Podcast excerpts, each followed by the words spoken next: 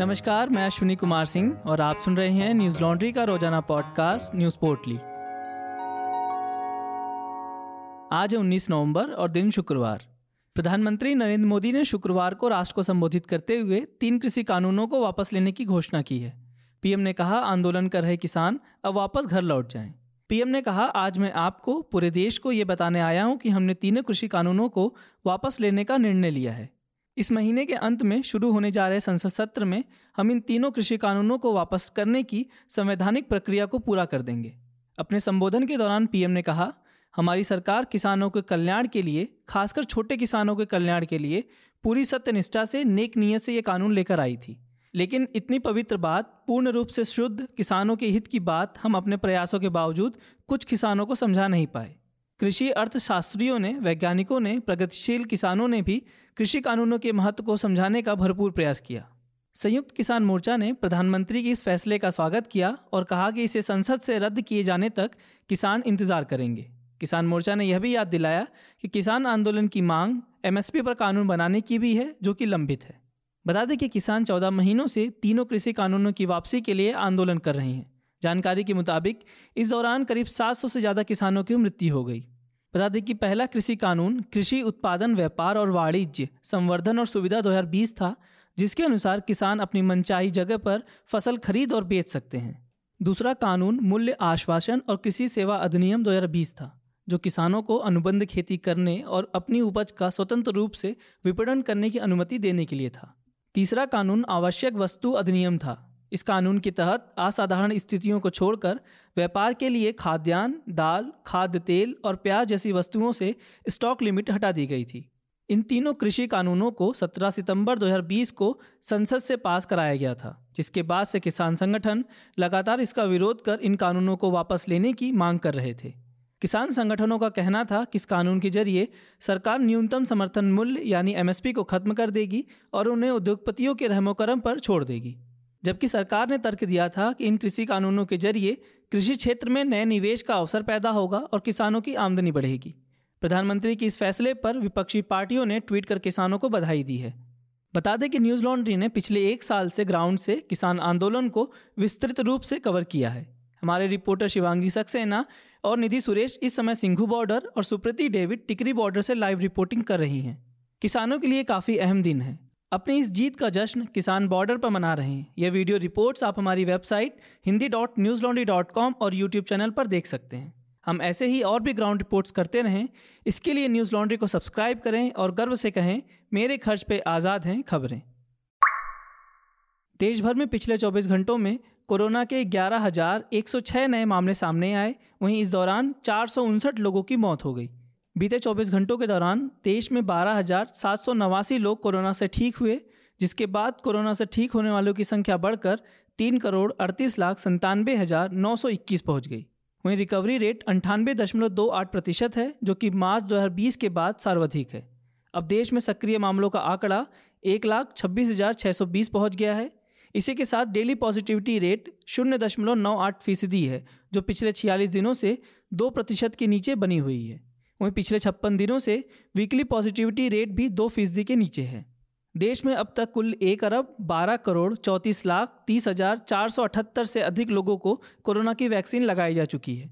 इस बीच दिल्ली में वायु गुणवत्ता लगातार छठे दिन बेहद खराब श्रेणी में बना हुआ है। हालांकि समग्र वायु गुणवत्ता सूचकांक में गुरुवार को 362 से घटकर शुक्रवार को 335 हो गया है। System of air quality and weather forecasting and research SAFAR के अनुसार दिल्ली का AQI अगले 2 दिनों तक ऐसा ही रहेगा। इसके अलावा 21 नवंबर से हवाएं तेज होने की संभावना है, जिससे हवा की गुणवत्ता में सुधार आ सकता है। प्रदूषण के कारण राज्य सरकार ने 21 नवंबर तक स्कूलों को बंद करने, निर्माण कार्य और कचरा जलाने पर प्रतिबंध लगाया है। साथ ही लोगों को घर से काम करने की अनुमति देने और पानी से छिड़काव करने जैसे अहम कदम उठाए गए हैं। इलाहाबाद हाईकोर्ट ने केंद्र सरकार को यूनिफॉर्म सिविल कोड लागू करने के सुप्रीम कोर्ट के निर्देश पर विचार करने को कहा है। हाईकोर्ट ने एक मामले की सुनवाई करते हुए कहा, यूनिफॉर्म सिविल कोड देश की जरूरत है और इसे अनिवार्य रूप से लाना चाहिए। कोर्ट ने कहा, इसे सिर्फ स्वैच्छिक नहीं बनाया जा सकता। अल्पसंख्यक समुदाय के सदस्यों द्वारा व्यक्त की गई आशंका और भय के मद्देनजर, जैसा कि 75 साल पहले डॉक्टर BR अम्बेडकर ने कहा था। कोर्ट ने यह बात अलग अलग धर्मों के दंपतियों द्वारा मैरिज रजिस्ट्रेशन में सुरक्षा को लेकर दायर याचिका पर की है। कोर्ट ने कहा, अवैध धर्म परिवर्तन कानून 2021 विपरीत धर्म मानने वाले जोड़ों को शादी करने पर रोक नहीं लगाता है। बालिग को अपनी पसंद का जीवन साथी चुनने का संवैधानिक अधिकार है। शादी के लिए सरकार, परिवार या समाज की अनुमति की जरूरत नहीं है। हाईकोर्ट ने पुलिस को विपरीत धर्मों के शादीशुदा बालिग जोड़ों को जरूरत के मुताबिक सुरक्षा देने का निर्देश दिया है। साथ ही विवाह पंजीकरण अधिकारी को जिलाधिकारी के अनुमोदन का इंतजार न करने का आदेश देते हुए तत्काल पंजीकरण करने को कहा है। यह आदेश जस्टिस सुनीत कुमार की एकल पीठ ने मायरा उर्फ वैष्णवी, विशाल शिशिरकर, जीनत अमान उर्फ नेहा सोटी सहित अंतरधार्मिक विवाह करने वाले 17 जोड़ों की याचिका को स्वीकार करते हुए आदेश दिया है। कोर्ट ने कहा, किसी ने धोखाधड़ी या गुमराह किया तो इस स्थिति में पक्षकारों को सिविल व आपराधिक कार्रवाई करने का अधिकार है। कोर्ट ने सभी कानूनी मुद्दों पर विचार करते हुए कहा, समाज सामाजिक व आर्थिक बदलावों से गुजर रहा है। सख्त कानूनी व्याख्या संविधान की भावना को निरर्थक कर देगी। अनुच्छेद 21 के अंतर्गत जीवन की स्वतंत्रता व निजता के अधिकार की गारंटी है। नागरिकों को अपने परिवार की निजता की सुरक्षा का अधिकार है। कोर्ट ने कहा, संविधान एक जीवित वस्तु है। समाज में बदलाव के लिए संविधान में भी बदलाव किया जा सकता है। संविधान एक पत्थर नहीं जिसमें बदलाव ना किया जा सके। विदेश मंत्री एस जयशंकर ने शुक्रवार को कहा, भारत और चीन अपने संबंधों के खराब दौर से गुजर रहा है क्योंकि बीजिंग ने समझौतों के उल्लंघन में कई कार्रवाई की है जिसके लिए उसके पास अभी भी विश्वसनीय स्पष्टीकरण नहीं है। चीनी नेतृत्व को यह जवाब देना है कि वे द्विपक्षीय संबंधों को कहां ले जाना चाहते हैं।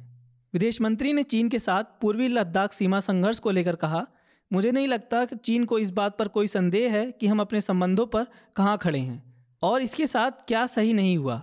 मैं वांग ई से भी कई बार मिल चुका हूं क्योंकि उन्होंने समझौते के उल्लंघन में कार्रवाई की है। बता दें कि भारत और चीन की सेनाओं के बीच पूर्वी लद्दाख में सीमा पर गतिरोध के हालात पिछले 5 मई को बने थे।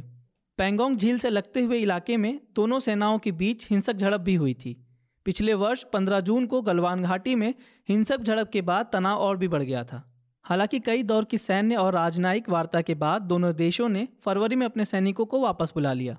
बता दें कि हाल ही में आए फुटेज से पता चलता है कि चीन ने भारत के अरुणाचल प्रदेश के बीच विवादित क्षेत्र में 100 घरों का गांव बसा रखा है। ये गांव अरुणाचल प्रदेश की ऊपरी सुबंसीरी जिले में स्थित है। गांव का निर्माण चीन ने उस इलाके में किया है जिस पर 1959 में चीनी सैनिकों ने घुसपैठ कर कब्जा किया था। हाल ही में चीन ने भूटान की जमीन पर भी 4 गाँव बसा लिए हैं। ये गाँव डोकलाम के पास बनाए गए हैं। यह इलाका भारत के चिकन नेक कहे जाने वाले सिलीगुड़ी कॉरिडोर के पास स्थित है। गौरतलब है कि जून 2020 में LAC के नज़दीक हिंसक झड़प में दोनों पक्षों के कई सैनिकों की मौत हो गई थी। भारत सरकार ने 20 सैनिकों की मौत की जानकारी दी थी, लेकिन चीन ने साफ साफ कोई जानकारी नहीं दी। बिहार में एक जज के साथ मारपीट की गई। यह घटना मधुबनी जिले के झंझारपुर कोर्ट की है, जहां घोघरडीहा थाना के प्रभारी गोपाल कृष्णा और ASI अभिमन्यु कुमार शर्मा ने ADJ प्रथम अविनाश कुमार की पिटाई की। दोनों पुलिसकर्मियों ने जज को उनके कैबिन में पिस्टल तानकर पिटाई की और गाली गलौज भी की। मारपीट की घटना पर मधुबनी जिला एवं सत्र न्यायाधीश के पत्र पर पटना हाईकोर्ट में सुनवाई हुई। मुख्य न्यायाधीश राजन गुप्ता और मोहित कुमार शाह की पीठ ने इस मामले पर सुनवाई की। पीठ ने 29 नवंबर को सुनवाई के दौरान DGP से निजी तौर पर उपस्थित होने को कहा है। पीठ ने DGP से इस सिलसिले में मामला दर्ज करने और अब तक की गई कार्रवाई की रिपोर्ट सीलबंद लिफाफे में पेश करने को कहा है। जिला जज द्वारा भेजे गए पत्र में कहा गया कि गुरुवार को घोघरडीहा थाना के प्रभारी गोपाल कृष्ण और ASI अभिमन्यु कुमार शर्मा ने जज अविनाश कुमार के कक्ष में घुसकर उनके खिलाफ अपशब्द कहने लगे। न्यायाधीश अविनाश ने जब उनका विरोध किया तो दोनों पुलिसकर्मियों ने अपने रिवॉल्वर निकाल कर उनके ऊपर हमला करने का प्रयास किया। तभी कुछ कर्मचारियों के वहां पहुंच जाने पर उनकी जान बच गई। उच्च न्यायालय की पीठ ने प्रथम दृष्टया इस मामले को न्यायपालिका की स्वतंत्रता के लिए खतरा मानते हुए राज्य के मुख्य सचिव, DGP, गृह विभाग के प्रधान सचिव और मधुबनी पुलिस अधीक्षक को नोटिस जारी किया है और 29 नवंबर को इस मामले की अगली सुनवाई निर्धारित की है। आज बस इतना ही। आपका दिन शुभ हो। नमस्कार। न्यूज लॉन्ड्री के सभी पॉडकास्ट टिचर, iTunes और दूसरे पॉडकास्ट प्लेटफॉर्म पे उपलब्ध हैं। खबरों को विज्ञापन के दबाव से आजाद रखें। न्यूज लॉन्ड्री को सब्सक्राइब करें।